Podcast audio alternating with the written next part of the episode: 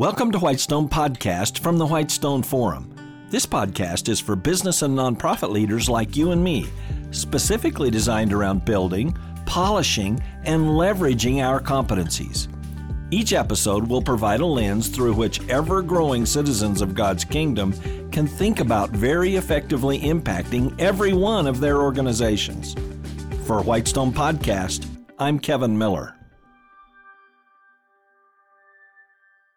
We're chatting in this podcast about supply chains, part of our series on that. In particular, the astonishing effectiveness of supply chains, especially in the 21st century, which can and does become a vital driver of the economic betterment of literally billions of people across the economic spectrum in many nations. Earlier, we delved into the essential need for smooth and efficient cooperation for a fantastic supply chain to actually be fantastic in delivering a low cost, high value path to consumers. And that cooperation relies on free market competition that helps to ensure a person or company delivers the best stewardship. What's most amazing in modern supply chains for consumer goods is that the supply chain can still work very efficiently even when many participants are involved. Think again of the example of a jar of dill pickles at a grocery store. The cucumber that becomes a pickle itself likely relied upon a full blown fertilizer supply chain and perhaps a pesticide supply chain, and it relies on farming equipment, benefiting from complex supply chains for tractors and vegetable transplanters and boom sprayers. Then there's the cucumber harvesting process which requires both tools and people. Then there's the pickling process, which requires a brine solution made using pickling salt. And don't forget the dill and the vinegar, all those with their very own supply chains. Of course, we can't forget the glass and metal in the jar maker's supply chain, and we can't forget all the elements creating the label from the paper to ink to adhesive. Then the pickle jar is packaged in boxes and handled by various trucks, carts, and people, each part of the delivery supply chain process. And then, in the America spoiled by supply chain efficiency, the consumer glances at the price and complains that the pickles cost 20 cents more than expected. See, there's a whole lot of highly effective horizontal cooperation across many supply chains that's going on here, all for one single jar of pickles. Each company responsible for even a very small but vital link of the many links in many supply chains that converge into one supply chain for, well, just pickles. And in an even bigger picture, all supply chains undergird billions of transactions around the world every day. Wow. But here's what's amazing. Historically, once established, horizontal supply chains with numerous companies and participants often work very well together over a relatively long period of time. But that's true only if every link is executing well across those many links. Any one link can be delivered by a very small organization or a large organization. And again, it's the pressure of competition to perform well as any given link is what truly drives participants to keep the decision makers in that supply chain happy. So, as time goes by, the companies who participate successfully in the supply chain naturally get bigger. That's called scaling up. They do that in order to serve as the best steward possible in the supply chain's landscape. These companies can be manufacturers, retailers, delivery companies, as these companies strive to make their link in the supply chain to be the link of first choice. They often create very tall, highly vertical organizations with many layers of workers from frontline employees to shift managers to store managers to regional managers to vice presidents to senior vice presidents to executive vice presidents to presidents. And in just this way, the inevitable tendency towards bureaucracy sets in. And when that bureaucracy becomes entrenched, it's typical that few insiders fully understand or even care just what all those expensive layers of workers are contributing to truly deliver unique efficiency in their supply chain slot. Then, the next thing you know, the gadget they manufacture is too expensive. Or their retail structure starts failing. Or their delivery processes are too clunky or slow. The truth is, in a wisely structured supply chain, the participating company that is not excellent and vigilant can easily get replaced in the supply chain much like switching out to a Lego block that works better than the old one. Still, most of the managers and bureaucrats in highly vertical organizations personally are crafty survivors.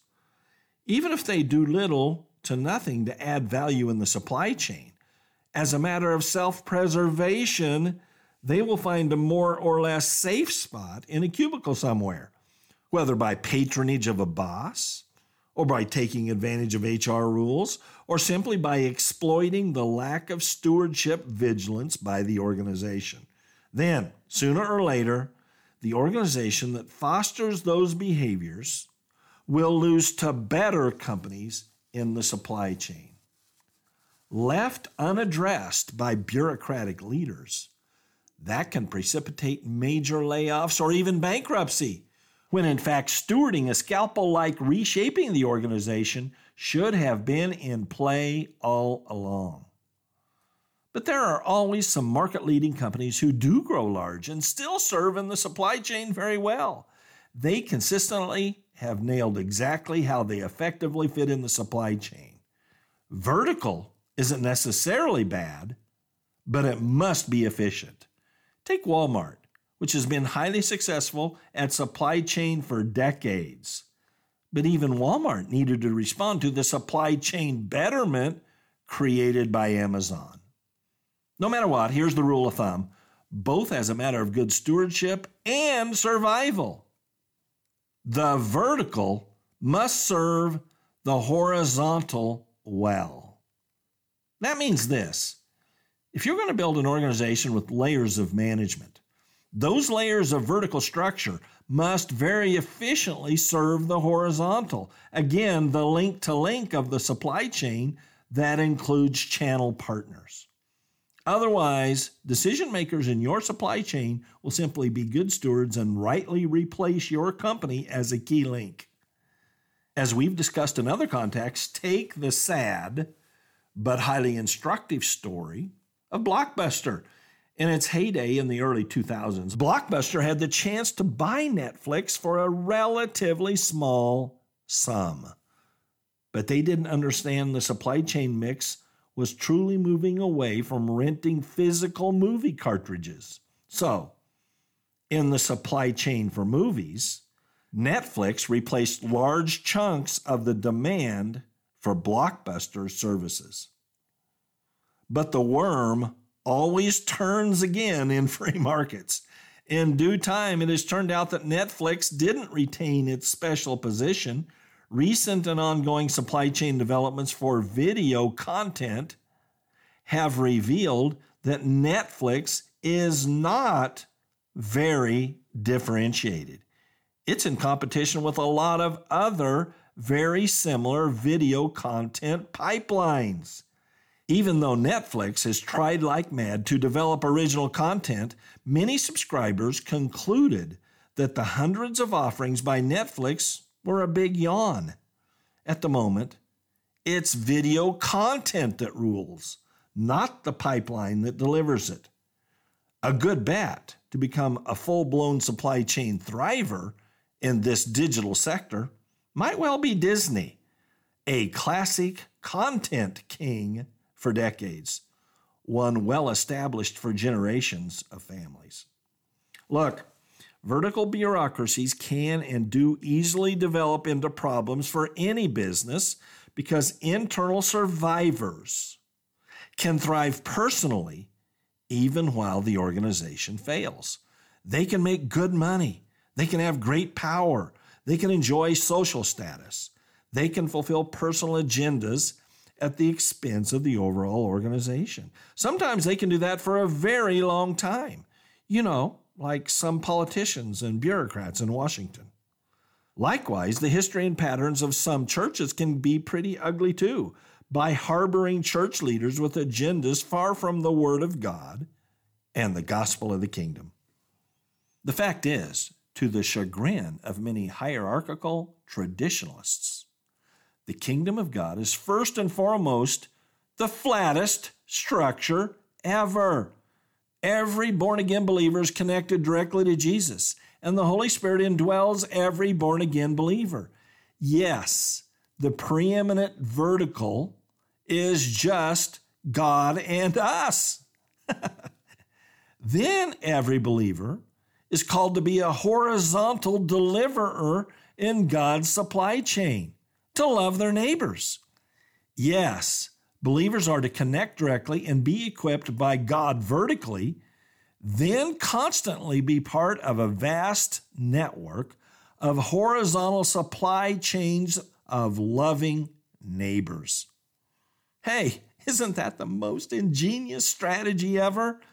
Believers devoted to the word and then dispersed around the world in families, workplaces, neighborhoods, and communities, poised to deliver exactly what God vertically equips them for in His supply chain. God's love, proclaiming the gospel to the whole creation. Mark 16, 15. Alongside, pastors and teachers are also quite flatly vertical, positioned to help disciple workers, again for believers' horizontal delivery of God's love. The rule holds. The vertical must serve the horizontal well for the potential of supply chains to be rightly fulfilled. But sadly, many wrongly place themselves vertically between Jesus and believers, making themselves false mediators between God and humanity, even to mere men's supposed absolution of believers' sins. But only Jesus is the high priest of the new covenant. Also, 1 Timothy 2 and 5 teaches that, quote, there is only one mediator between God and men, the man Christ Jesus, unquote. At the core level, the kingdom supply chain that works to offer the gospel in love simply requires God and believers. Yes, the perfectly flattened vertical of God and believers is designed to deliver the horizontal supply chain of the gospel of the kingdom. Wow. Thank you for listening to Whitestone Podcast. Visit our website, whitestone.org, for more real world equipping. There you'll find uncommon video teachings, application and action questions for this podcast episode, and more. Also, check out our unique downloadable resources for group meetups. That's whitestone.org. I'm Kevin Miller.